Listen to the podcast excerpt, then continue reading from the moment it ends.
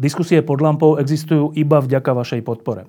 Každú z nich sledujú 10 tisíce divákov, finančne nás zatiaľ podporujú stovky z vás. Ak považujete program pod lampou za zmysluplný, pomôže nám už 1 euro za diskusiu. Vopred vám veľmi ďakujeme.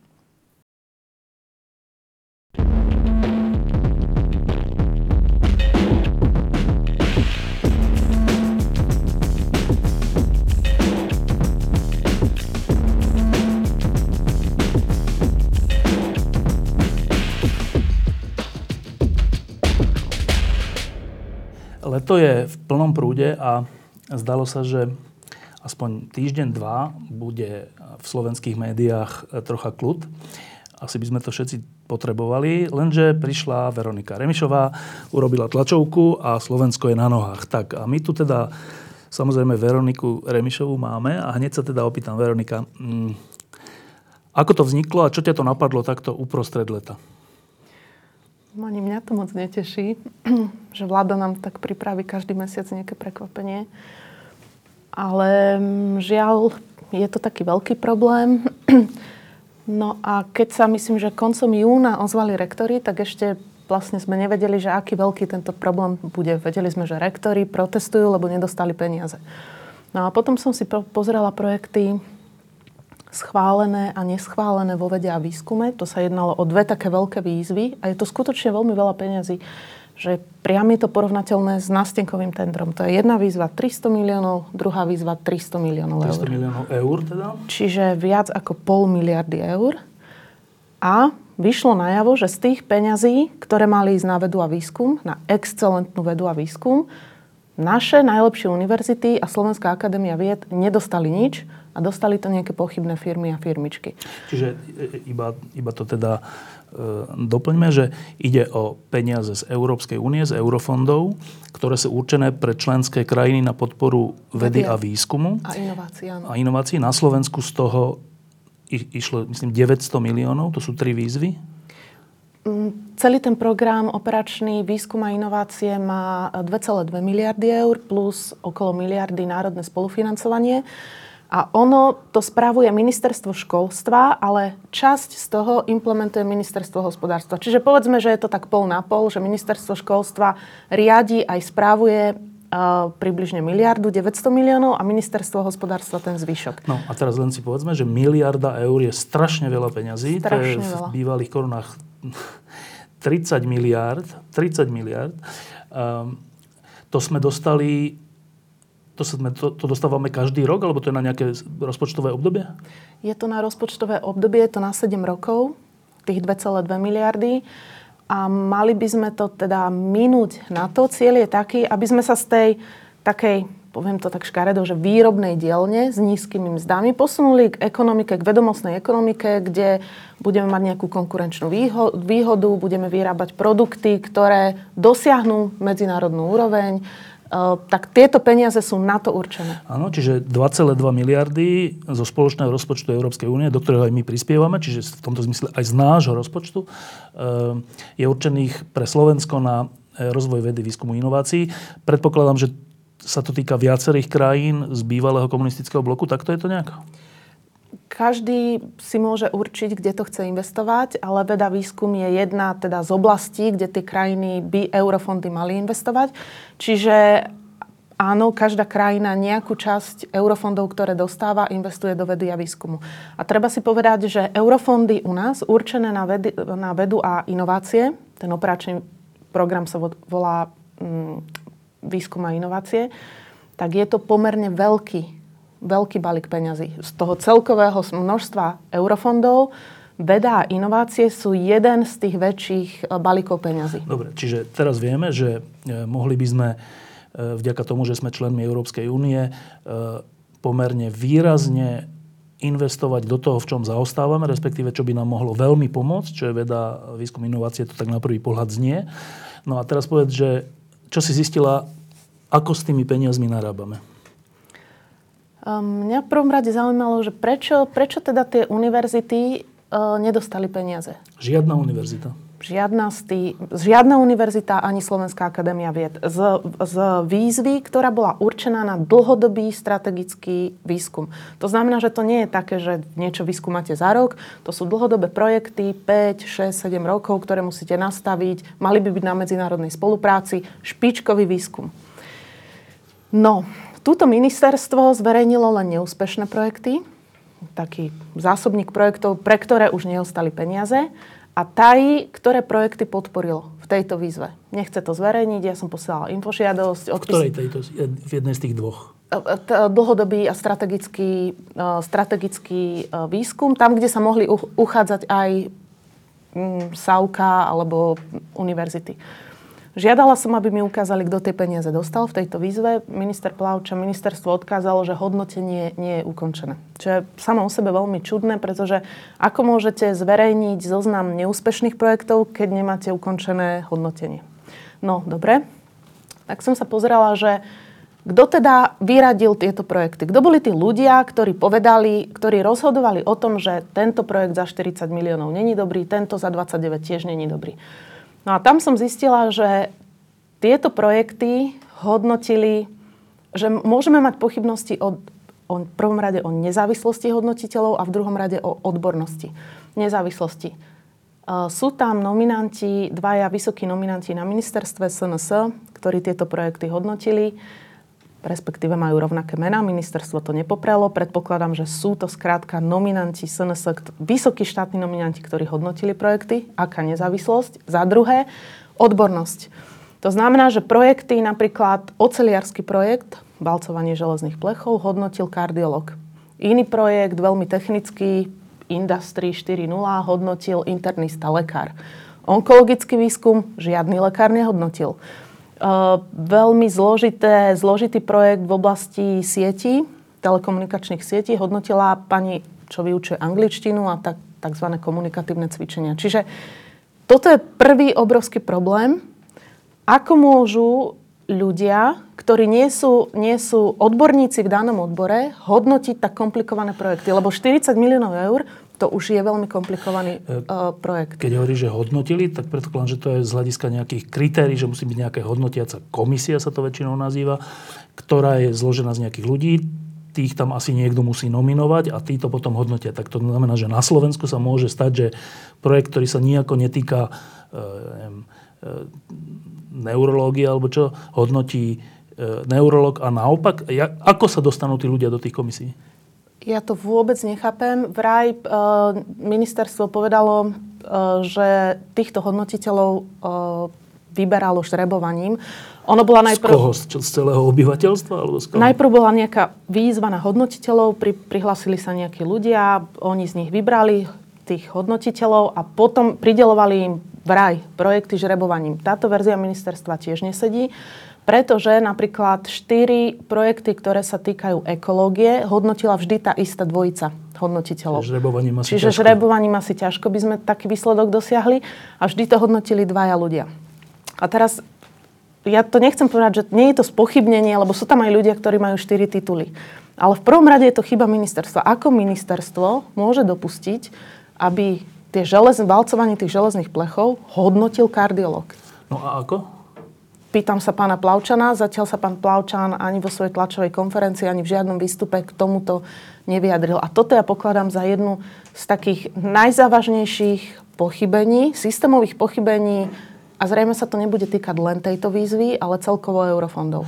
No ale ešte, ešte späť k tomu, že predpokladám, že e, tak veľa peňazí, keď ide spolu až o 2 miliardy, na 7, 2 miliardy eur je neuveriteľne veľa peňazí, e, že to má nejaké kritéria aj z hľadiska Európskej únie, ako sa majú, čo je kvalifikácia na, na uspenie v takom projekte a predpokladám, že sú tam aj nejaké kritéria na tie hodnotiteľské komisie, či nie? Sú tam kritéria, ja ešte poviem k tým, to je veľmi dobrá otázka k eh, hodnotiacim kritériám. Eh, minister Plavčan eh, povedal na tlačovke, že však to, tie výzvy, tie, tie výzvy sa nemenili, oni už boli schválené v roku 2015.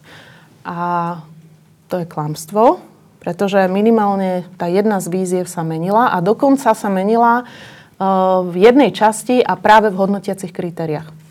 A zmenila sa, všetko ostatné ostalo identické okrem hodnotiacich kritérií a zmenila sa takým spôsobom, že um, jedno veľmi vágne kritérium, originalita projektu, sa posunulo, maximálny počet bol predtým 5 bodov a teraz je 9 bodov. A tu je potrebné si uvedomiť, že pre projekty maximálny počet, ktorý môžu dosiahnuť, je 45 bodov, ale ak dosiahnu 43, už neúspeli. To znamená, že ak stratia dva, dva bodiky, sú von, nedostanú to. A pritom tu máme také subjektívne kritérium, že originalita. A rozdiel medzi, medzi najlepším, veľmi dobrý a dobrý je minimálny. Čiže tam práve vidím, ak by niekto chcel vymysleť systém na vyciciavanie peniaz z eurofondov, tak toto je ten systém. To znamená, že čo? Že urobím si to tak, že jedno z tých kritérium natoľko posilním a posilním ho preto, lebo je úplne e, subjektívne. E, čím pádom ja ako ten hodnotiteľ mám úplne v rukách, ktorý, ktorý projekt vyhrá bez ohľadu na jeho kvalitu. Presne tak. Dobre. A teraz kritérium, kritérium na výber tých hodnotiteľov neprišlo, neprišlo z Európskej únie? E, neviem, či Myslím, že takto, že výzva, kde mali vyberať hodnotiteľov, to si každý členský štát robí viac menej sám, ale možno by som len poukázala na, takú, na také dobré príklady z Európskej únie. A je taká inštitúcia Európskej únie, ktorá sa volá European Research Council, e, Európsky výskumný výbor alebo rada. Výbor alebo rada. No a oni schvalujú, práve dávajú granty v oblasti excelentného výskumu. Oni rozdelia, keď je grantová výzva, oni rozdelia hodnotiteľov do oblasti. To znamená prírodné vedy, humanitné vedy, ja neviem, možno 20 oblastí a robia to po paneloch. To znamená, že to, či niekto dostane 40 miliónov, nezávisí od dvoch ľudí, kardiológa a neviem čoho, ale hodnotia to renomovaní odborníci z tej oblasti, z tej oblasti v ktorej je ten, v ktorej je, e, v ktorej je mm, ten projekt. Navyše je tam dvojfázové hodnotenie, selekcia a potom evaluácia. A ešte sa pridáva tretia fáza na záver, ale to už by sme asi príliš veľa chceli. Po skončení e, projektu, ktorý môže trvať e, do 5 rokov, po skončení projektu sa zídu top vedci, rozdelia sa do tých panelov a nastáva tzv. peer review, kde hodnotia, aké výsledky dosiahol ten projekt, či mal zmysel, či a koľko bolo citácií, ako sa výsledky použili, či dosiahol nejaké objavné veci v danej oblasti a spätne vyhodnocujú, nakoľko to bolo úspešné. Ja som sa teraz pozerala na, na starý program uh, výskum a vývoj, myslím, z minulého programového obdobia. Tam boli strašné projekty poschvalované, aj národné projekty. A budem sa pána ministra pýtať, či si takéto hodnotenie urobil. A že aké boli výsledky, ktoré sa dosiahli z tých miliárd, ktoré sme investovali za minulého programového obdobia. Keď hovoríš, že tam boli strašné projekty, čo ty myslíš? Boli tam, e, schválili sme 20, ja to mám aj vypísané, napríklad 20 miliónov eur, národný projekt Národná teleprezentačná infraštruktúra. To znamená, že sa budovali nejaké Skype miestnosti po univerzitách na videokonferen- z vedy a výskumu na videokonferenčné hovory, čo môže Skype robiť zadarmo.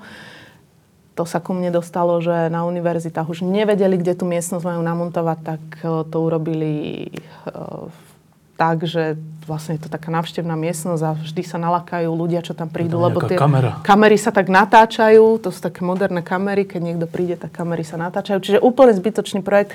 A takých projektov tu mám vymenovaných minimálne 20. Z toho minulého obdobia. Z toho ešte. minulého. Čiže my Čiže sme my už... tu máme už veľké podozrenie, že tieto veľa, veľa európskych peňazí, spoločných európskych peňazí my míňame len na to, aby sa minuli. Len na to, aby sa minuli. Len na to, aby sa minuli a veľmi, veľmi neefektívne, že nikde nás to neposúva. No a teraz, e, čiže najprv, teda do, zatiaľ sme sa dopracovali k tomu, že dostali sme 2 miliardy eurofondov na vedu, výskum, inovácie. E, tak sme si údajne žrebovaním, ale podľa toho, čo hovoríš, ani nie žrebovaním, e, vytvorili hodnotiace komisie v počte dvoch ľudí, ktorí nie sú z oblasti, ktorej sa ten projekt týka. Tí dvaja ľudia sú často politickí nominanti, čiže nie sú to nezávislí ľudia. Presne tak. Čiže jednak sú, sú poplatní svojmu nominantovi, teda politickej strane a jednak nerozumejú tomu projektu, keďže sú z úplne inej oblasti. A títo dvaja v rôznych komisiách rozhodujú o miliarde eur. V tejto konkrétnej výzve, áno, o tých 300 miliónov eur. O viac, áno. No. O miliarde eur. A teraz poďme k tomu, že ako teda títo dvaja ľudia z pravidla nie z oblasti, ktorú hodnotia, rozhodli a komu to priklepli. No, takže v tejto prvej výzve, keďže prvej výzve, vo výzve, ktorá sa venuje dlhodobému strategickému výskumu, kde sa mohli zapojiť aj univerzity a vedecké inštitúcie. V tejto výzve vieme, komu to nepriklepli.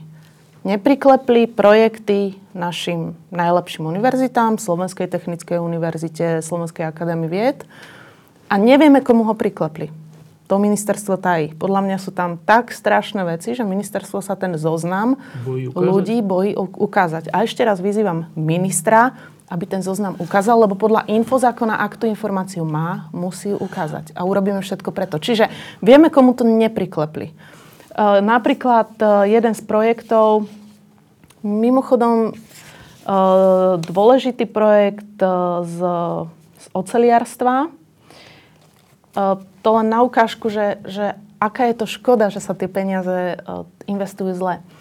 Že vieme, že tu máme 4 automobilky. Automobilky často berú komponenty z iných krajín, čiže keď niekedy sa budú chcieť presťahovať, bude to ľahšie, lebo nemá, to, to, tie výrobky sa nerobia u nás. No a železiárne, myslím, že tam mali aj jeden projekt, že chceli zlepšiť napríklad plechy na auto, musia byť pevné, ľahké Takže, eh, no a zrovna tento projekt eh, hodnotil kardiolog. A tento projekt bol aj zamietnutý, myslím. A keď hovoríme o vede a výskume, možno je také dôležité si uvedomiť, že mm, pri niektorých projektoch postavenie kanalizácie, sa tie kritéria dajú viac objektivizovať. Že povieme si, že koľko má obec obyvateľov, či je to chudobný región, HDP a tak ďalej. A v podstate môže to byť na základe tých veľmi exaktných kritérií je jedno, kto to hodnotí, lebo si pozrie, aha, región má takú a takú nezamestnanosť, toľko a toľko bodov. Ale pri vede a výskume sú to často veľmi zložité, veľmi zložité problémy. A teraz, keď mi tento oceliarský projekt, v tomto projekte mi niekto napíše, že e, chceme e, vyrobiť technológiu, aby sme vyrobili pevnejšie a ľahšie plechy, tak skrátka to nemôže hodnotiť hoci kto. Nemôže to hodnotiť lekár, nemôže to hodnotiť niekto z humanitných vied, lebo nebude vedieť posúdiť, či ten projekt je realistický a či naozaj tá firma má technológiu, ktorá je schopná takýto typ plechov vyrobiť. No ale ešte teraz stále ako hovoríš, tak stále nad tým rozmýšľam, že nad motiváciou, že som minister alebo niekto, kto o tom rozhoduje a dám do e, týchto porôd alebo hodnotiacich komisí v počte dvoch ľudí ľudí, ktorí s tou vecou nemajú nič spoločné. Tak akože stále rozmýšľam nad motiváciou, že prečo to robím? Prečo to robí? V lepšom prípade je to babráctvo. Čo je akože babráctvo? V horšom prípade uh, babráctvo, že sa niekto ani nezamyslel nad tým, či môže, či, či môže vysokotechnický projekt hodnotiť uh, niekto, kto sa tomu to je vôbec... Ne... To je, je to možné, že by sa nad týmto niekto... Tak to by musel byť, že retardovaný, alebo čo nie? Že keď idem hodnotiť niečo, čo je ťažká veda alebo niečo, niečo komplikované, tak tam nemôžem dať kuchára. Ja si to neviem vysvetliť. Ale není to, to problém len s vedou a výskumom. E, keď som sa venovala pôdohospodárskej platobnej agentúre, som si prečítala aj e, Najvyšší kontrolný úrad e, mal pochybnosti o celom tom systéme pridelovania na pôdohospodárskej agentúre. Podobný problém. Eh, projekty v oblasti um, pôdohospodárstva hodnotil napríklad skladník. Tiež z eurofondov? Tiež z eurofondov. Alebo pani, ktorá bola dlho na materskej. Čiže ktorí v odbore v pôdohospodárstve priam nemali žiadnu prax. A tie Čiže... sa tam takto nejako dostali po Fiderne? To povedať. No, ono najprv bola tá otvorená výzva, a ministerstvo tvrdí, že na základe tej otvorenej výzvy vybralo hodnotiteľov a v druhom kole vyžrebovalo, komu dá tie projekty nejakým náhodným výberom. Ja, pre mňa je to absolútny nezmysel. Ja si neviem predstaviť, že to niekto takto mohol urobiť. Lebo teraz, Hovorím, teraz, v lepšom prípade babratstvo. Teraz vcítime do spoločný, do spoločného európskeho budžetu a do ľudí, ktorí o tom rozhodujú a ktorí sú za to zodpovední na európskej úrovni, veď tí, tí, tí by nás mali z toho vylúčiť, veď to je úplne, to je už len toto, že my dáv, oni tam dávajú tri kola hodnotenia, ešte aj ex post hodnotenie, že či to bolo v poriadku, odborníkmi v tej oblasti a my tam dáme úplne ľudí, ktorí s tým nejako nesúvisia. To tí ľudia, ktorí rozhodujú o tých grantoch, by nás mali z toho hádam vylúčiť, nie? alebo nejakú sankciu dať, alebo však to je, to je do, do neba volajúca. Mne to aj veľmi ľúto, že tie eurofondy, to som tak chcela povedať, aby, ne, aby nechcem hovoriť, že eurofondy sú zlé, lebo často ľudia, keď vidia korupciu v eurofondoch, tak povedia, že a eurofondy sú celé na nič. Ale to som chcela povedať, že eurofondy nie sú zlá vec, sú skvelý nástroj, a ktorý tie členské štáty vymysleli na to, aby si vzájomne pomohli. A teraz sa treba aj vcítiť to, čo si povedal, do tých ostatných členských štátov, ktorí sú čistými prispievateľmi, Francúzsko, Holandsko, oni majú vlastné problémy. Francúzsko má obrovskú nezamestnanosť mladých napríklad. A oni teraz musia vysvetliť svojim voličom, že viete čo, my dávame obrovitánsky balík peňazí, lebo sú čistými prispievateľmi, dávame ho, posúvame ho chudobnejším krajinám, posúvame ho napríklad Slovensku, ktoré si za to stavia cesty, diálnice, nemocnice a áno, a napríklad takto ich rozhajdáka vo vede a výskume. Okay. Čiže mm, je to... Ja to ani neviem nazvať. Ja hovorím, že v lepšom prípade tento systém je babráctvom, v horšom prípade to je uh, cieľené vytváranie korupčného prostredia. No, e, ešte raz k tomu, k tej jednej výzve, v ktorej nedostali e, prostriedky na vedu, výskum, inovácie, vedecké a univerzitné pracoviská na Slovensku. Tak, tak to je už, už len z tohto kričí niečo. Že, čo? Že Slovenská akadémie vied ani univerzity nedostali peniaze určené na to, čo, robí, čo robia univerzity a akadémia vied. Veď to je... Znova sa pýtam, že, ale to je až do neba volajúce, že už keď chcem kradnúť, tak aspoň trocha dám univerzitám, trocha SAV a trocha svojej firmy, ale tu, že vôbec, to sa ako dá vysvetliť? Ja to to je nehorázna drzosť. Ja to už ináč neviem nazvať. Oni priamo hazardujú s budúcnosťou Slovenska. Lebo keď som si čítala rozhovory s, vlastne s rektormi, s prorektormi, tak oni hovorili o tom, že majú rozbehnuté svoje projekty, že sú partnermi s Nemcami a povedali, že už mali vlastne v rámci aj tých prísľuboch predchádzajúcich ministrov, že dostanú ďalšie financovanie na pokračovanie toho výskumu. Teraz nedostali vôbec nič. A do neba volajúce bolo, keď to bola myslím, že STUčka a uh, hovoril, myslím, že prorektor, že im strhli body za finančnú nestabilitu. Ja som si pozerala, koľko teda tá roz, uh, STUčka rozpočet má. Teda myslím, teda Slovenská že technická univerzita. Slovenská technická univerzita má okolo 2000 zamestnancov, uh, rozpočet má, neviem, uh, koľko miliónov eur ale 105 e, miliónov eur a oni jej strhnú body za finančnú nestabilitu. A potom, keď budeme hovoriť o druhej fir- výzve. výzve, tak tam sú firmy, ktoré majú tržby v hodnote pár tisíc ročné. Dokonca firma, ktorá získala uh, uh, plný počet bodov, tak má dostala dotáciu, ktorá bola tisíc násobkom jej ročných tržieb.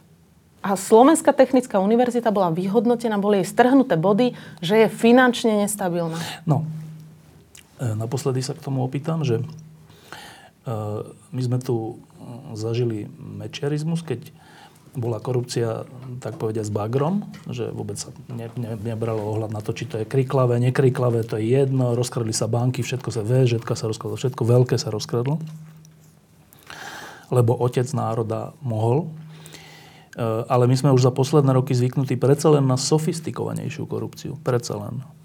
Není to tak na prvý plán. Ale toto, že nedáš nič tým, ktorí z definície to robia a dáš niečo niekomu, kto, o kom ani nepovieš, že kto to je, lebo je to tajné, že to sa mi zdá, že to sme sa vrátili k úplne že primitívnemu spôsobu, čo mi ale nejde dokopy s tým, že tí ľudia sa to už naučili za tie roky. Možno vláda Smeru sa to naučila, ale tak toto ministerstvo je pod SNS a sa mi zdá, že to je úplne identické spôsoby ako nástenkový tender, prípadne keď vládli za Mečiara. A ja ešte doplním, áno, že my sme napríklad na školskom výbore sme mali taký veľký problém. To v parlamente? V parlamente. A riešili sme ho, že máme tu super počítač, ktorý sa volá Aurel, na počest jedného z našich výskumníkov.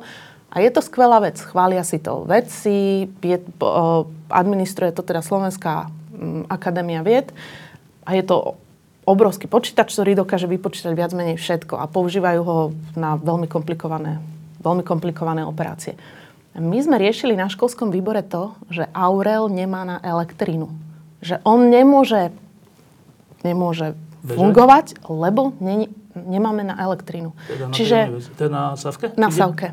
Čiže my, tu, my nemáme na, na elektrínu pre super počítač, do ktorého sme investovali nejaké peniaze, ale máme tu peniaze, ktoré dávame nejakým firmám, firmičkám, ktoré v živote nerobili výskum. Na to tie peniaze z vedy a výskumu máme. No ale ešte raz sa vrátim. Ty rozumieš tomu návratu k primitívnej forme uh, zneužívania peňazí? Čo, prečo sa to nerobí aspoň sofistikovane, ako sme si už zvykli? No, tak vzhľadom na to, čo trápi pána Danka, tie žlté vlaky, trička, horálky, tak toto, toto mi príde taký presne ten typ mm, biznisu, na aký bola SNS zvyknutá kedysi. No, poďme teraz k tej, k, tom, k tej ďalšej výzve, kde už sa objavili firmy, ktoré to akože dostali a tam o tých firmách znova vychádzajú najavo úplne že bizarné informácie. Tak e, poprvé, čo je to za výzva, tá druhá, ako sa líši od tej prvej a poďme potom k tým firmám. Čiže v tej prvej výzve sa mohli hlásiť aj univerzity. V druhej výzve tá je mm, zameraná na budovanie e, priemyselných partnerstiev. E, tam sa univerzity nemohli hlásiť ani vedecké inštitúcie. Tam sa mohli hlásiť podniky, súkromné podniky. Aby sa zvýšila ich kooperácia s univerzitami, alebo čím je to odvodnené? Áno, spolupráca s univerzitami a zvýšenie inovačného potenciálu. Ich. Tých firiem. Tých firiem. A to je znova 300 miliónov? To je znovu 300 miliónov. A teraz prvá vec, ktorú uh, chcem povedať, že je to z e, výskumu a inovácií, ktoré administruje ministerstvo školstva, nie z toho, čo administruje ministerstvo hospodárstva. Prečo sa nemohli do tejto výzvy prihlásiť samotné univerzity a vedecké inštitúcie? Sa pýtam ja, pána ministra. Aký to, to má význam, že sa nemohli prihlásiť? Tie kritéria, kto sa môže prihlásiť, sme si už učili my? Znova? To sme si učili my. Áno, to, to si učilo, z Európy, hej? To, to nie, nie prišlo to z Európy, my si to môžeme určovať, tie samotné výzvy si môžeme v rámci toho veľkého rámca partnerskej dohody, ktorú sme podpísali, môžeme si to určovať, ako chceme. Čiže prečo sa nemohli prihlásiť aj v tejto výzve prečo sa nemohli prihlásiť uh, univerzity alebo vedecké inštitúcie. Dobre, mohli sa prihlásiť len firmy, fajn. No, takže tam už výsledky vieme, vieme aj úspešné projekty, vieme aj neúspešné projekty a vieme teda, ktoré, tu vieme, ktoré boli tie úspešné projekty. No a tam som spomínala príklady, kde to boli také štyri systémové chyby, ktoré, kľúčové problémy, ktoré z tej výzvy vypadli. Uh, prvá bol ten, že dali to firmám, ktoré získali niekoľkonásobne, čo 300-násobne, tisícnásobne väčšiu dotáciu, ako majú uh, tržby tej firmy. Prečo? To znamená, že majú tržby 1000 eur, alebo povedzme 14 tisíc eur za rok a dostali dotáciu 5 miliónov, 6 miliónov, 7 miliónov. Počkaj, len zase, aby sme to troška plasticky povedali. Tržba za rok, tržba, nie zisk, 14 tisíc eur, to je, že minifirma. Tak. To je, že predáva hotdogy, aj to asi som prehnal. Tak, presne. A táto minifirma dostala koľko? 5 miliónov eur. 5 miliónov eur. Tak keď dostane firma, čo má 14 tisíc uh, obrad, 5 miliónov, tak to je, v takom, to, je, to je v takom rozpore, asi v takom rozpore, ako keď kardiológ rieši strojárenstvo. Uh, tam je nejaké odôvodnenie, prečo to tá firma vyhrala? Predložila kvalitný projekt. Čo sú to za projekty? Ehm, mám ich aj napísané, toto konkrétne v potravinárskom priemysle. Ehm, ďalšie sú, ehm, tuto mám jeden príklad, ktorý nájdem. Ale mm, vo všeobecnosti ten projekt na papieri si vymyslíte akýkoľvek. Hej? Že to, to, to si môžete vymysleť čokoľvek. Papier znesie všetko. Ale tá reálna kapacita firmy minúť minúť dotáciu, ktorá je 300 tisícnásobne vyššia ako to, čo doteraz robila v poslednom roku za celý rok, mne sa to zdá veľmi nepravdepodobné. No hej, ale že teda ako príklad, že čo, čo sú to za projekty? Že príklad? Um, poviem jeden. Jeden bol napríklad uh, systém na riešenie kríz, uh, myslím, že v štátnej správe. Ten bol taký veľmi kuriózny. Iný bol efektívne využívanie vedľajších produktov z potravinárskych odvetví. Našlo sa tam všeličo. systém na riešenie kríz, kríz v štátnej správe, to ani neviem, čo znamená. Vedecko-technická plat, takto presný názov, lebo ani si to nedokážem zapamätať. Vedecko-technická platforma určená pre výskum, návrh, vývoj a testovanie procesov krízového manažmentu vo verejnej správe. A to je čo?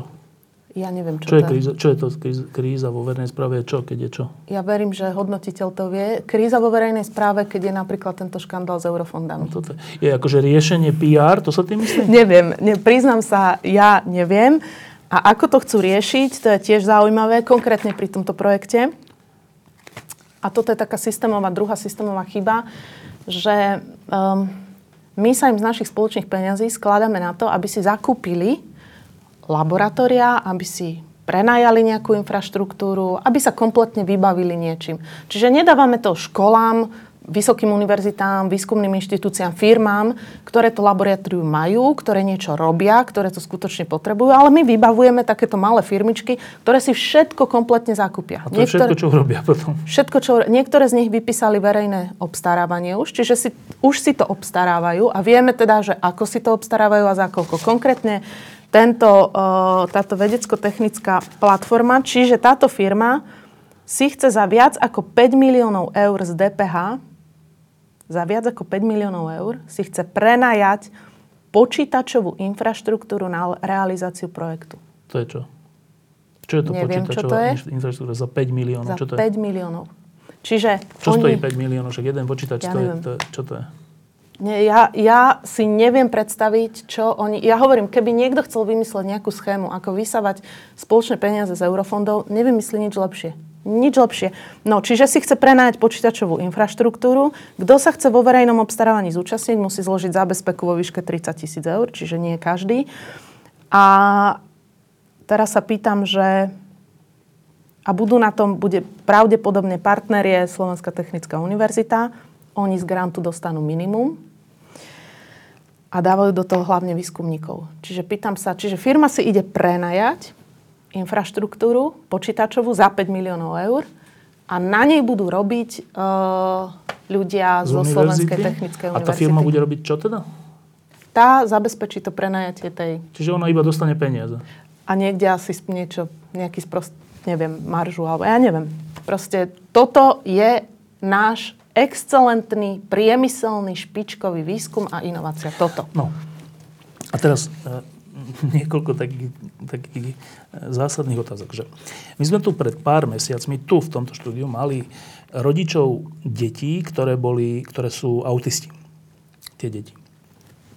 A tí rodičia e, riešia problém každodenne, že ako to urobiť, ako zosúľadiť svoju prácu, starostlivosť o to dieťa a jeho školu, alebo, alebo jeho nejakú prácu v chránených dielňach a tak. A, a hovorili nám tu úplne dojímavé príbehy, ako to riešia, ako to aj zomklo ich rodiny a tak, ale že čo je teda problém je, že napríklad štát nemá tisíc eur na, na asistenta, ktorý by s tým dieťaťom bol v normálnej škole, aby neboli v nejakých osobitných školách a, a on by sa mu venoval popri učiteľke tak, že by sa to dalo zvládnuť. Lebo tie deti nie sú že neschopné sa učiť, len potrebovali by asistenta.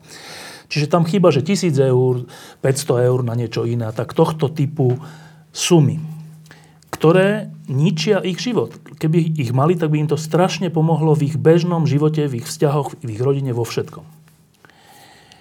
A my tu hovoríme o miliónoch, hovorím, tam bolo, že tisíc eur. My tu hovoríme o miliónoch, ktoré idú na, na 5 milióna počítačov, infraštruktúru, čo ani nevieme, čo je, neviem si predstaviť, čo, čo môže stať 5 miliónov, čo prenajate, Prenaj. koľka tých počítačov, alebo predaj počítač, čo to je, koľko milión počítačov chcú kúpiť. Na nezmyselné veci. No a teraz uh, to niekto riadi. Niekto v tomto štáte rozhoduje o tom, že na autistické deti, nedáme tisíc eur, ale 5 miliónov dáme nez, neznámej firme. Niekto to rozhoduje. Kto to rozhoduje? Neviem. Ja uh, som to aj hovorila minule, že ja z takého, akože keď z pozície opozičného politika môžem na to poukázať, môžem si tie informácie dohľadať, upozorniť, analyzovať ich. A v médiách som zachytila to, že mm, myslím, že Postoj to písal, že dostal sa k nám povzdych, že neformálne podmienky už neboli akceptovateľné. A teraz ja už si myslím, že tu, tu sa už musia ozvať tí, ktorí vedia, ako ten systém funguje, ktorí naozaj, lebo neformálne podmienky, to vieme, čo je. To je tých 30%, do ktorých sa ho... Provízii. Provízii, ktoré, že mala domov, nejako sa tie peniaze vyťahnú cez nejaké konzultantské služby alebo cez čokoľvek, skrátka mala domov to ja už dokázať z tej svojej pozície neviem. Čiže ja nemôžem povedať, že kto ten systém vymyslel, kto ho riadi, kto za ním stojí. Za ním viem povedať, že kto sú kľúčoví ľudia, ktorí o tom rozhodujú.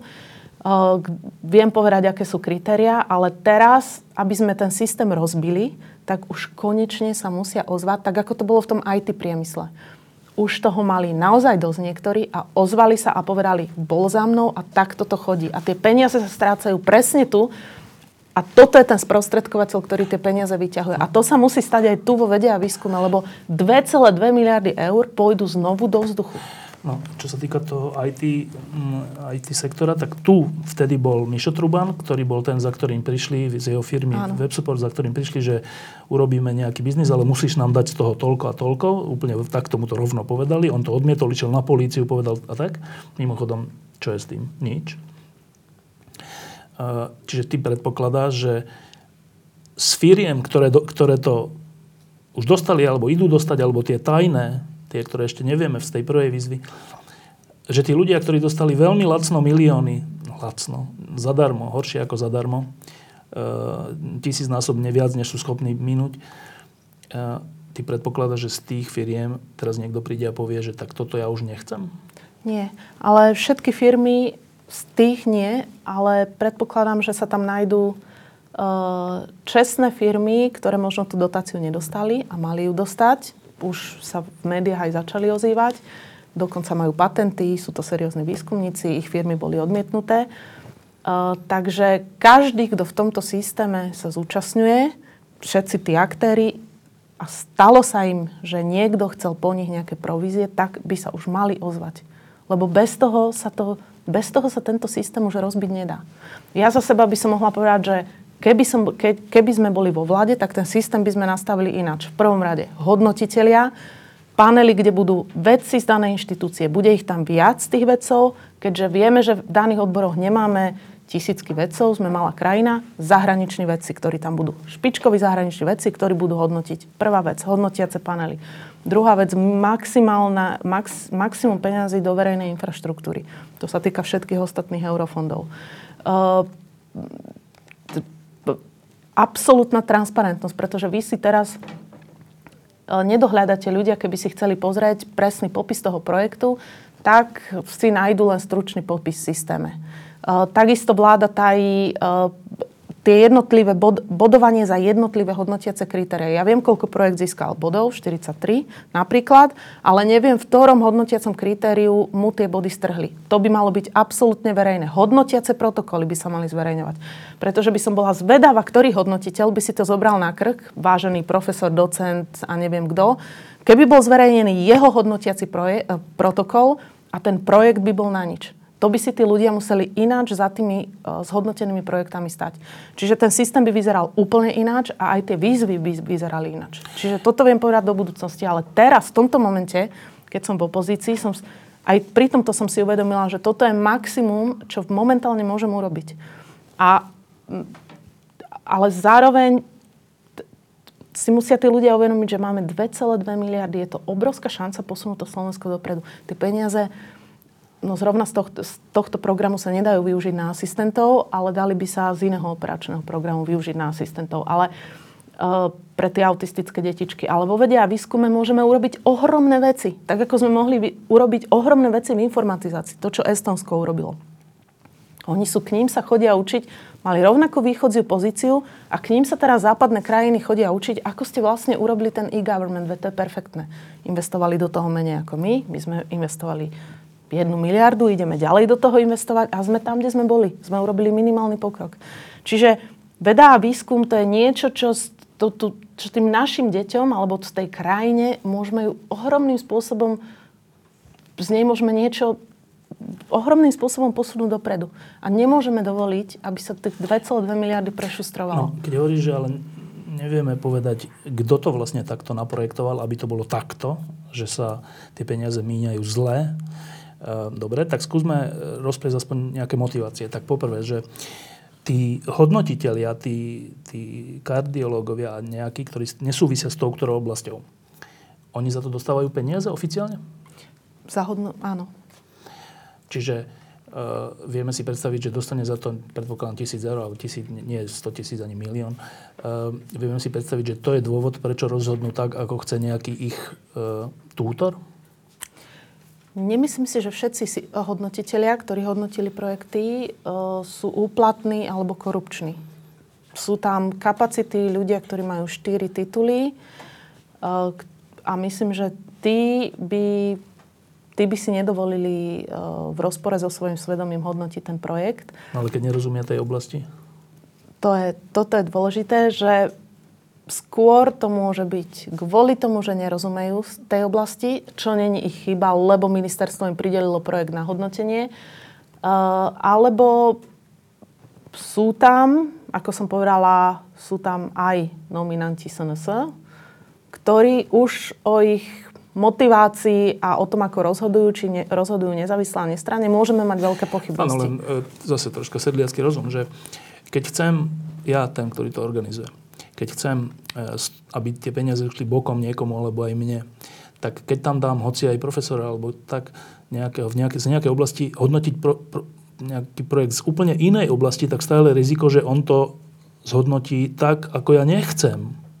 Tak ja nepredpokladám, že keď chcem z toho peniaze, že, že to takto urobím. Čiže preto sa pýtam, že či tí hodnotitelia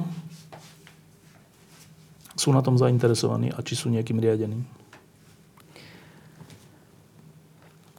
To už neviem povedať. To by som... Nechcem uraziť všetkých čestných hodnotiteľov, ktorí to robili najlepším vedomím a svedomím. Ja si myslím, že skôr je chyba v tom celkovom nastavení systému ako ministerstvo. Ale ešte raz, že keď som, e, keď som človek so štyrmi titulmi a niekto má dať do, v oblasti fyziky a niekto má dá do hodnotiteľstva v oblasti e, IT, tak asi tam odmietnem byť, lebo poviem, prečo ma sem dávate, však ja tomu nerozumiem keby som bol čestný a nechcem za to peniaze, nie? Ja by som asi ten projekt odmietla hodnotiť, áno. Pokiaľ to nie je moja oblasť a úplne tomu projektu nerozumiem. No preto sa pýtam na tú motiváciu. Áno. Dobre. Druhá vec. Lebo takisto to bolo zase naopak, že e, výskum v oblasti medicíny, hoci teda tam mali hodnotiteľov kardiologa a internistu, tak onkologický výskum zase žiadny lekár nehodnotil. No. Čiže hovorím, ten systém je vyslovene nastavený tak... Až okato. Až okato. Dobre. A teraz to je, to je, čo sa týka hodnotiteľov. A teraz, čo sa týka tých firiem, ktoré to vyhrali. V tej druhej výzve 300 miliónov. Uh, firma, ktorá má obrad 10 tisíc, 15 tisíc, dostane 5 miliónov a podobné firmy. Uh, prečo to tá firma robí? Tak uh, skúsme nebyť naivní a nemyslíme si, že síce sme mali 14 tisíc iba obrad, ale teraz sa do toho naozaj vrhneme a budeme, však nemáme na to ľudí, nemáme na to expertov, kapacity, nič. Čiže takto to asi nebude. Takto naivne, že to je jedno, že 14 tisíc, oni teraz budú napnú sily, budú statoční, slušní a strašne to výborne minú tých 5 miliónov. Tak to sa mi nezdá. Tak skúsme, že čo sa teda, skúsme dopredu povedať, že čo asi sa tak s tými 5 a 20 a 40 miliónmi v prípade takýchto firiem stane? Jak to funguje? No, môžeme si to pozrieť na tom projekte, ktorý si prenajíma počítačovú infraštruktúru, keď bude ukončené verejné obstarávanie, tak sa môžeme pozrieť, čo za počítačovú infraštruktúru si prenajal, čo na tej bude robiť a napríklad porovnateľné ceny na trhu. Ja poviem iný príklad, nie z vedy a výskumu, lebo tieto projekty nie sú uzavreté, iba začínajú. Čiže poviem príklad kamerové systémy. Pôdohospodárska platobná agentúra vyhlásila obrovskú výzvu na kamerové systémy. Aby sme si to vedeli predstaviť, povedala, že malé obce si môžu vybudovať kamerový systém. Malé obce... Počkaj, pôdohospodárska agentúra? Pôdohospodárska agentúra. Prvá absurdnosť, prečo pôdohospodárska agentúra, e, ministerstvo pôdohospodárstva... Čo to má s kamerovým systémom? Čo to má s kamerovým systémom? A to tiež z eurofondov? Z eurofondov, program rozvoja vidieka. Na to sme upozorňovali. No, maličká obec, 500 obyvateľov, je tam jedna krčma, jedna škola, obecný úrad. A teraz oni dostali, rozpočet majú okolo 80 tisíc. Tá obec? Tá obec.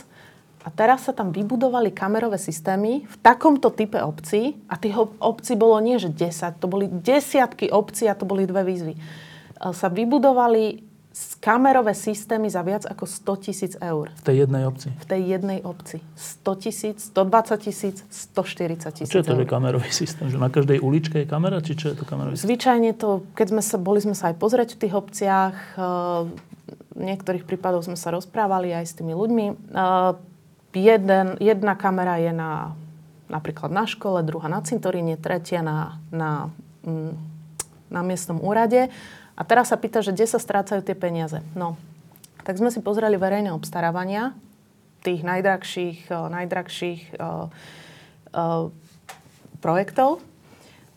Všetky, väčšinou všetky položky boli veľmi predražené. Boli raz tak drahé, že to, čo nájdeš v obchode za, ja neviem, za kameru za 400 eur, tak tam bola za 700 eur. Alebo tam boli také vychytávky, že na ten kamerový systém do dediny za s 500 obyvateľmi dali takú špeciálnu myš, ktorá monitoruje krvné riečišťa v ruke. Čiže niečo, čo používa, ja neviem, možno vo vede a výskume by sa taká myš zišla, ale starostovi, čo si ide pozrieť, že kto rozbil okno, tak asi je tá myš úplne na nič. Čiže a takto sa minuli obrovské peniaze, ja si už nepamätám, koľko to bolo spolu miliónov, to bolo v desiatkách miliónov. Uh, takto sa minuli obrovské obrovské peniaze na, na kamerové systémy. A tam to bolo tak, že za starostom prišli, uh, my sme zistili, že oni, neviem ako ich mám nazvať, povedzme, že agentúry, ktoré píšu projekty. To je taký pekný názov. Hej. Oni mali ten terén tak už rozparcelovaný, že my sme to tak aj farebne urobili. Videli sme, že jedni majú pokrytý túto oblasť, druhí všetci robili projekty tu a tretí napríklad tu. Mali sme to aj e, podľa hodnoty, tak jedni boli vyslovene, to bolo na drzovku 140 tisíc strašný, druhí boli takí, že to robili trošku lacnejšie, tretí boli takí štandardne okolo 100 tisíc, hej. No, prišli za starostom, pán starosta, máme tu výborný projekt z eurofondov, môžete stať vybudovať kamerový systém. Starosta síce dovtedy zrejme mu to nikdy nechybalo, kriminalita, neviem, či najhorší zločin asi bolo, že niekomu fakt rozbili okno, alebo neviem, si predstaviť na takých malých dedinách, kriminalitu. Čiže môžeme vám tu vybudovať kamerový systém, nebude vás to vôbec nič stáť. Tam bola ešte aj taká, že oni Spolufinancovanie bolo minimálne, neviem teraz, či 5% alebo tu DPH, nepamätám si, ale minimálne to bolo, že možno 5000 eur, alebo malé financo- spolufinancovanie. Nemusíte ani to spolufinancovanie, my to pôžičku vybavíme a potom nejako to. Proste ani spolufinancovanie nemuseli platiť obce v niektorých prípadoch. E, no a e, my to všetko zariadíme, vybavíme. Takže napísali projekt, niekto robil verejné obstarávanie, niekto to verejné obstarávanie vyhral s obrovskou vatou, lebo však tam sa niekde to spolufinancovanie, ktoré tá obec mala zaplatiť, malo zmestiť. Nemuseli ho platiť. Čiže s obrovskou vatou, a hovorím to predraženie, tomto konkrétnom príklade e, bolo práve na tých položkách jednotlivých. A na tých vychytávkach, že možno mal niekto firmu, ktorá vyrábala myšky s krvným riečišťom, tak musel mať kamerový systém v tejto malej obci myšky. A teraz na porovnanie len tá efektivita. Čiže toto boli kamerové systémy za 100, 120, 140 tisíc eur v malých obciach. Tú istú výzvu robilo ministerstvo vnútra. Fajn. Však ministerstvo vnútra by malo robiť kamerové systémy, bezpečnosť. Ale oni to nerobili z eurofondových peňazí, dávali dotácie a to spolufinancovanie obci bolo výrazne vyššie. To nebolo, že 5%, nepamätám si presne koľko, ale výrazne vyššie. Možno až takých 30-40%.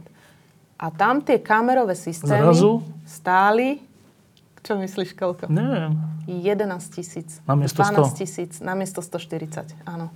No, to ukazuje čo? Tak to ukazuje asi zhruba toto, že uh, my si tú, túto krajinu rozkrádame už dlhé roky, ale pokiaľ ide o eurofondy, tak sme ešte viac uvoľnení, zdá sa. To znamená, že my eurofondy vlastne nepovažujeme za nejaké peniaze, za ktoré je nejaká zodpovednosť alebo niečo, že my to považujeme ako nejakú čo to vlastne je? Že, áno, že to je len také, že to, sa, to je jedno, ako sa to my kľudne to môžem si zobrať do vačku, však sú to eurofondy. Dobre, a teraz tých eurofondov je ale strašne veľa, čo je, čo je až škodlivé pre nás, ale dobre. Kto je ten užívateľ výhod, ako sa hovorí? Že v týchto výzvach, o ktorých teraz hovoríme, tak dostanú to neznáme firmy s malým obratom veľa miliónov. Tak ktoré teraz hovorí, že predraženie si kúpia počítač alebo prenajmu. Od koho? Od nejakej komerčnej firmy. Tá má z toho ten získa. Čo by z toho mala tá firma, ktorá je to, ktorá je to dáva? Asi nie. Asi z toho dostane aj tá firma. A čo má z toho ten úradník, ktorý rozhodol o tom, že táto firma to vyhrá? Nič. Tiež asi naivné. Čiže stále sa pýtam, že Prečo sa celý tento systém vlastne robí? Kto z toho nakoniec ťaží? Ja si myslím, že ťažia z toho asi viacerí aktéry.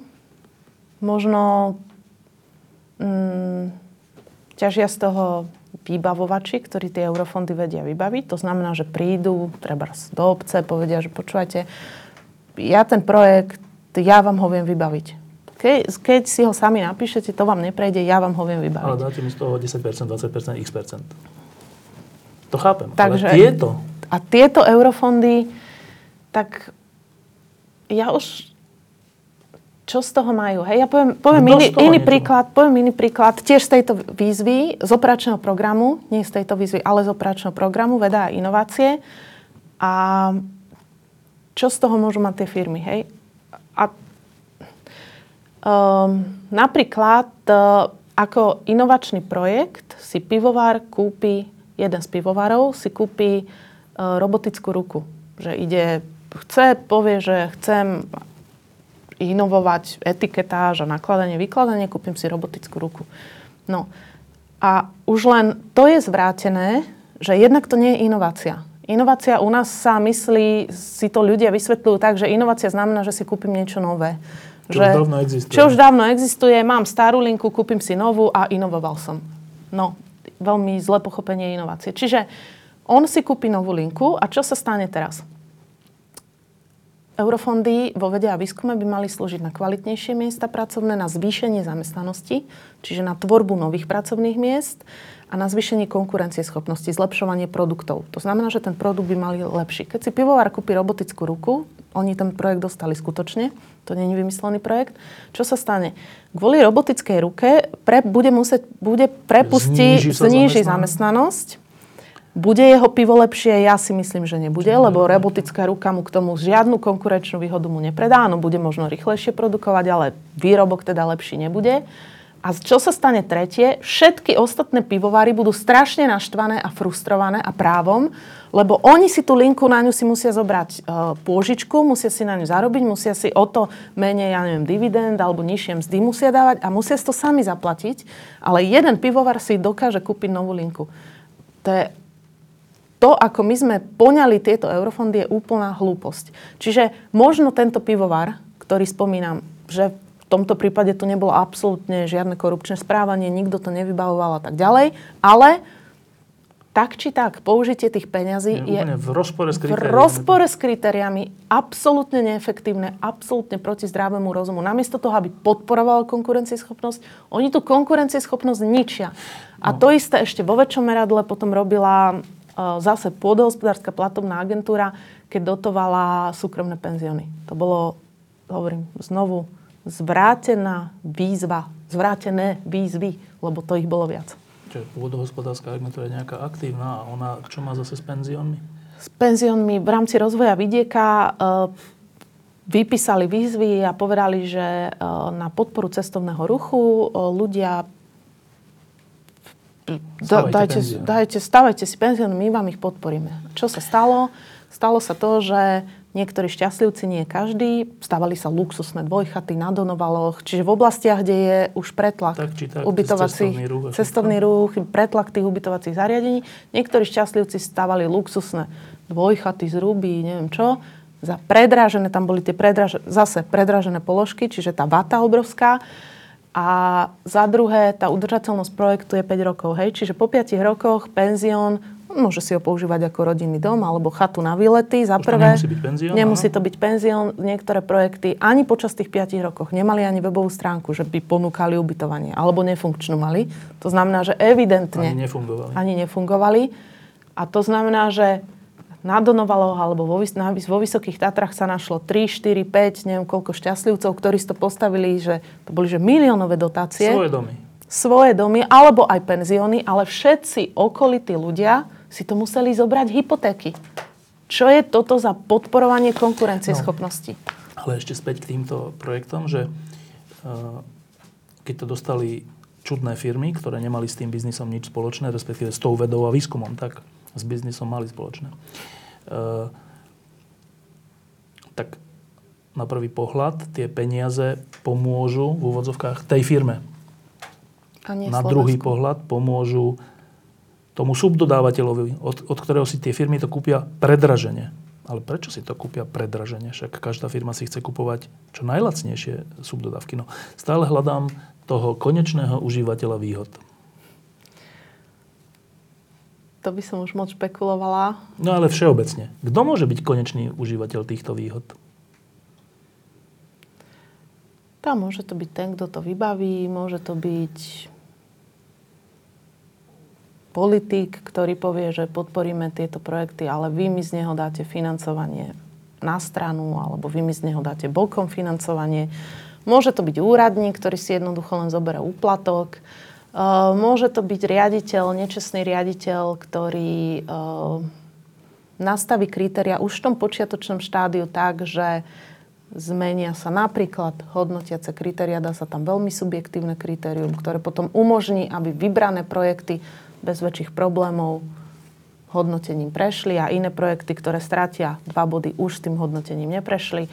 Konečný užívateľ výhod môže byť áno, tá nečestná firma, ktorá si zobere ako spoločníka napríklad nejakú firmu, ktorá je spriaznená s politikmi, napríklad.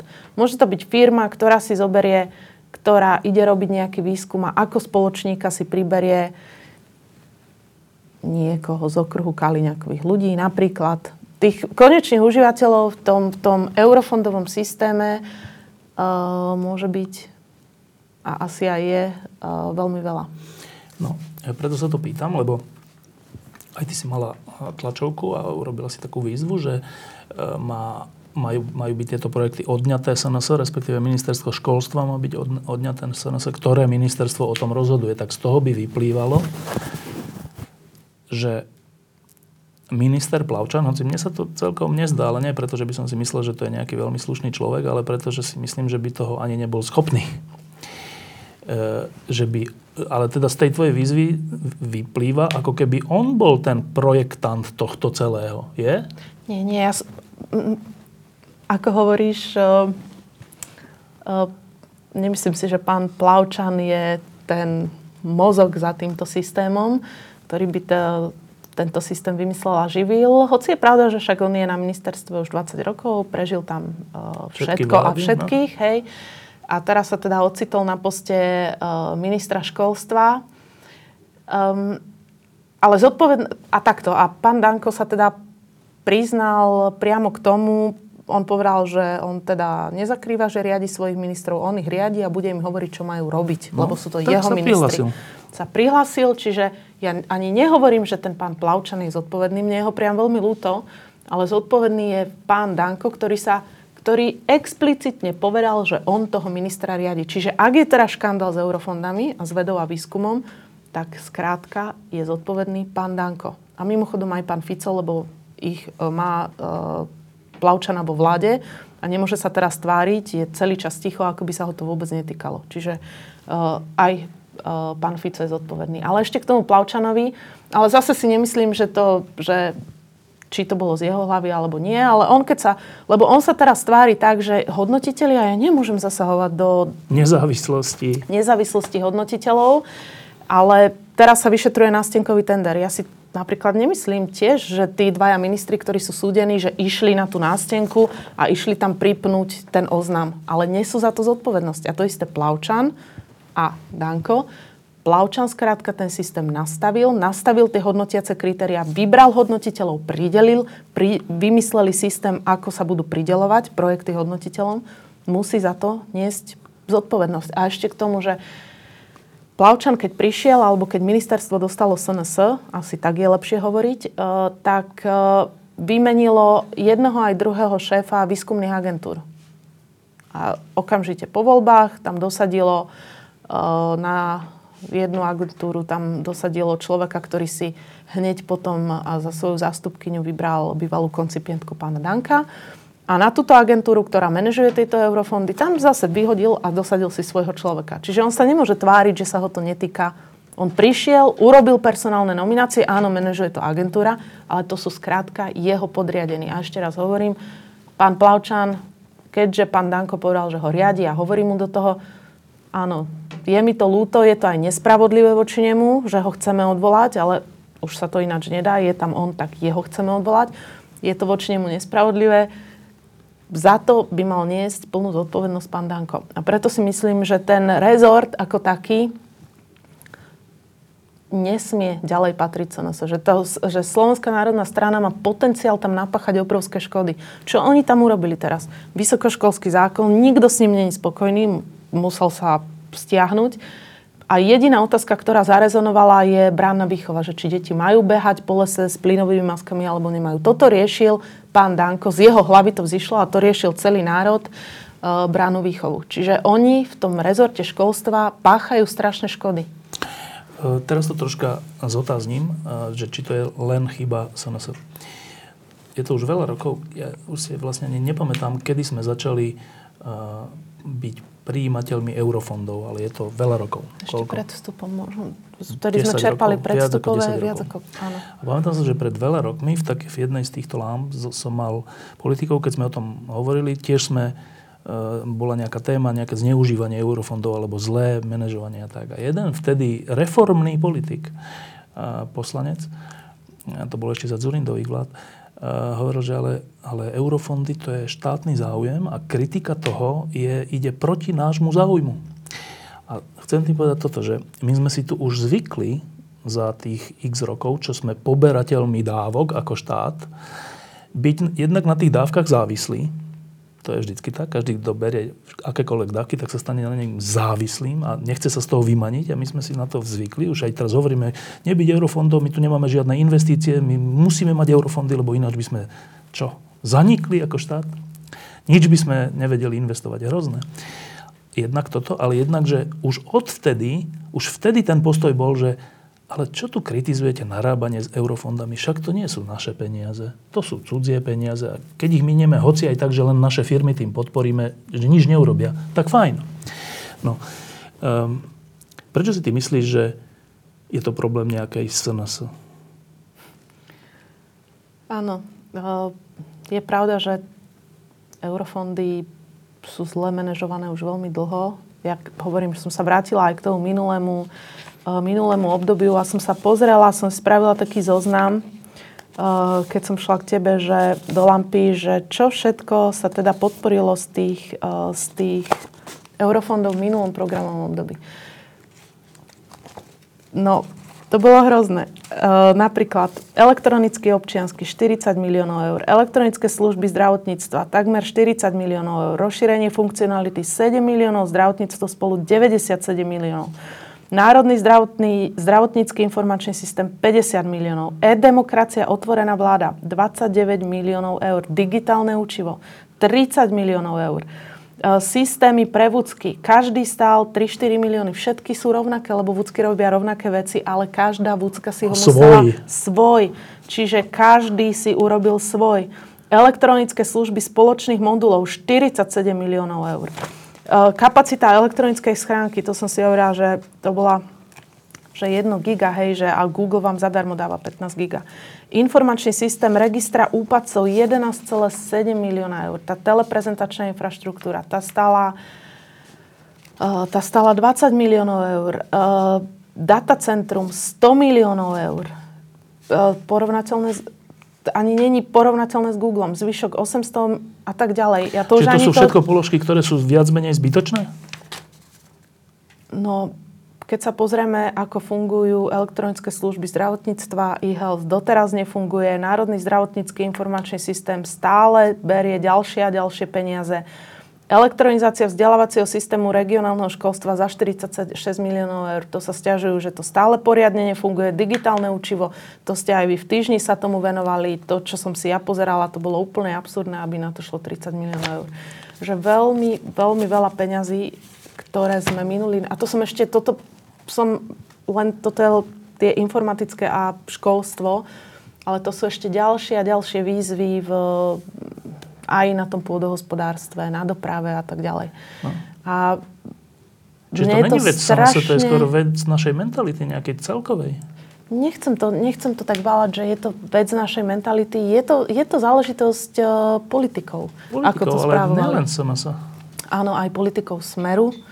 Uh, som si pozerala vlastne tie hlavné eurofondy, tak najväčší, najviac alebo najdlhší a najväčší balík peňazí z nich aj percentuálne aj v tom starom programovom období manažoval Fico, manažoval Smer, vtedy vládol sám. Čiže áno, nie je to len záležitosť SNS. No a to sa chcem opýtať, že takto na prvý to vyzerá úplne, že hrozne. Že my sme jak také pubertálne deti, ktoré tí, tí starší nám dávajú nejaké peniaze a my ich na hračky a na svoje kratochvíle minieme.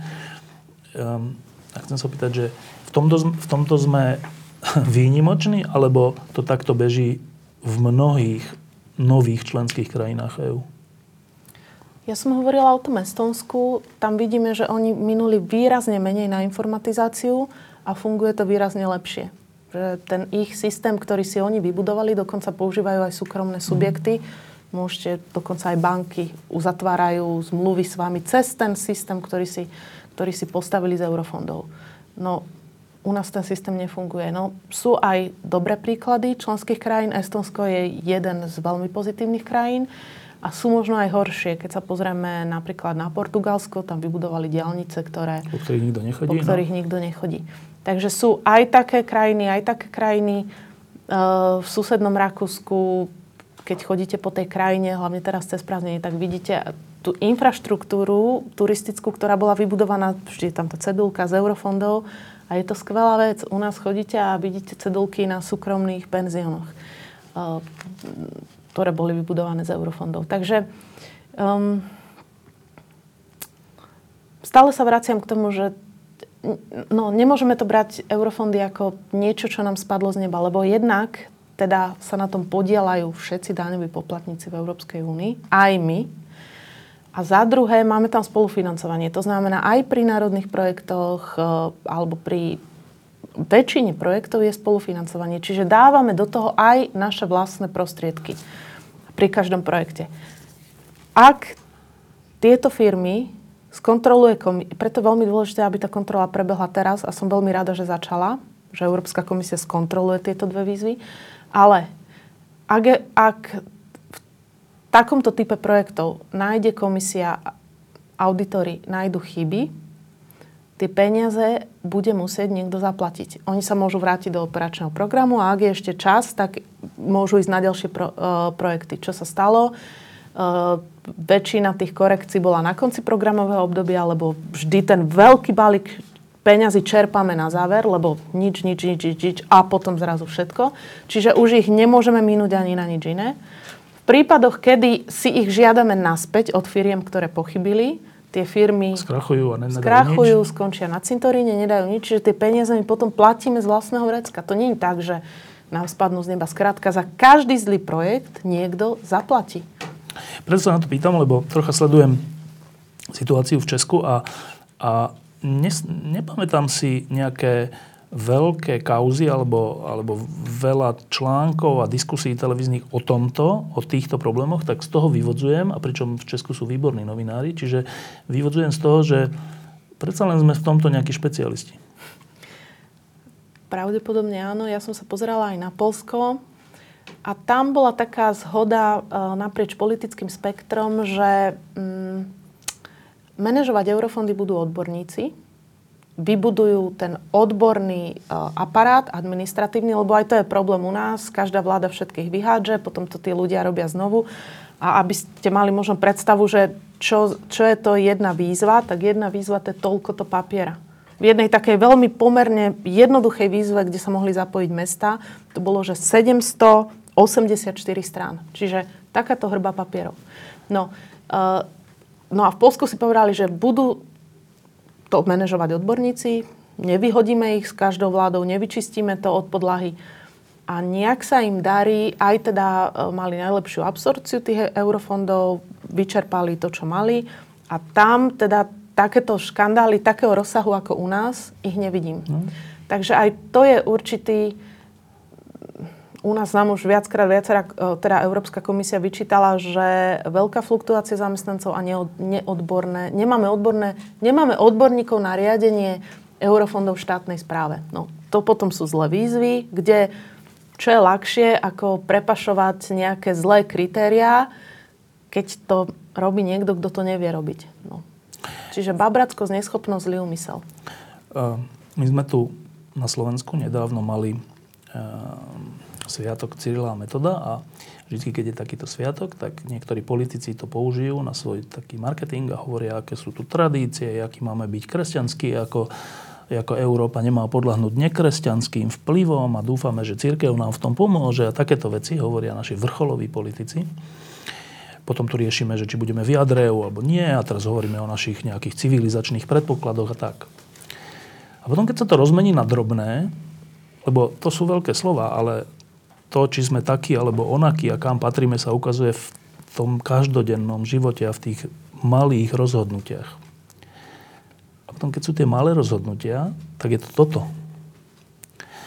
A to, to mi príde úplne fascinujúce, že my na jednej strane, teraz sa tu rozvíja taká diskusia, že vyšegrádske krajiny a my, že my sme ten západ, a že západ to už je to postmoderné, to sú tí takí už iba na peniaze a tak. Ale ja keď sa potom pozriem na, na tie drobné, tak vidím, že my sme iba na peniaze. Jaké cyrilometrické tradície? Však my tu dostaneme nejaké peniaze, ktoré by mohli byť použité na autistov, alebo na vedu, alebo na vysoké školy, alebo na naše hoci čo výskum onkológie. Tam boli projekty, ktoré boli zamietnuté, ktoré sa venujú nádorovým ochoreniam. A my to dáme kamošom, aby sme z toho mali peniaze. Čo sme my za krajina? Ja sa niekedy tiež takto pýtam, že si poviem, čo sme my za krajina, že toto dopustíme. A potom si ale zároveň predstavím všetkých tých ľudí, ktorých stretávam v regiónoch. Zrobení, ťahajú možno dve roboty, vychovávajú zdravotne postihnuté deti, trápia sa s rôznymi problémami. Že, a hovorím si, že možno že nám chýba, že tým, tým čestným ľuďom, ktorí tu sú, že chýba viac odvahy a bojovnosti postaviť sa proti tomu. Lebo ja, ja si myslím, že to je len, to je len malá partička gaunerov, ktoré toto robia a ktoré to vždy robili. Robili to za Mečiara, niektorí to robili ešte za komunizmu, potom to robili za Mečiara, potom prešli do Smeru, k Smeru, do SNS, že to je len malá partia gaunerov, ktorí otravujú vzduch všetkým ľuďom na Slovensku. A to si povedal, že, že už je čas, aby, aby ľudia nejak narovnali chrbty a postavili sa proti tomuto okradaniu. A ty si myslíš, že sa to stane? Keby som neverila, že sa to stane, a keby som neverila, že sa to stane, že v 2020 pri najbližších voľbách, tak by celé angažovanie v politike nemalo význam. Tvoje? Moje. Ani ľudí, ktorých mám okolo seba. Veronika Remišová, ďakujem, že si prišla. Ďakujem. Pekné prázdniny. Sme ťa teda z duchovných cvičení, odkiaľ si prišla? Z Pánskej Bystrice. A čo sú to duchovné cvičenia? Mm, boli vlastne také manželské duchovné cvičenia, kde manželia spoločne diskutovali o um, svojom vzťahu. V svojom vzťahu a vzťahu Bohu, k druhým. S farárom? No, viac ich tam bolo kňazov, hej. To je niečo pravidelné? Raz za rok? Raz za rok, hej. Tak tam si teda aspoň na chvíľku nemyslela na eurofondy a na tento škandál? Musel som odísť odtiaľ na jeden deň a teraz si druhý krát. Je to beží aj teraz, dneska ešte? Ešte dneska. Tak sa ospravedlňujem, pán Farár, ospravedlňujem sa. Ale zase bolo dôležité toto všetko povedať. Bol, hej. Ďakujem pekne. Diskusie pod lampou existujú iba vďaka vašej podpore. Každú z nich sledujú 10 tisíce divákov, finančne nás zatiaľ podporujú stovky z vás. Ak považujete program pod lampou za zmysluplný, pomôže nám už 1 euro za diskusiu. Vopred vám veľmi ďakujeme.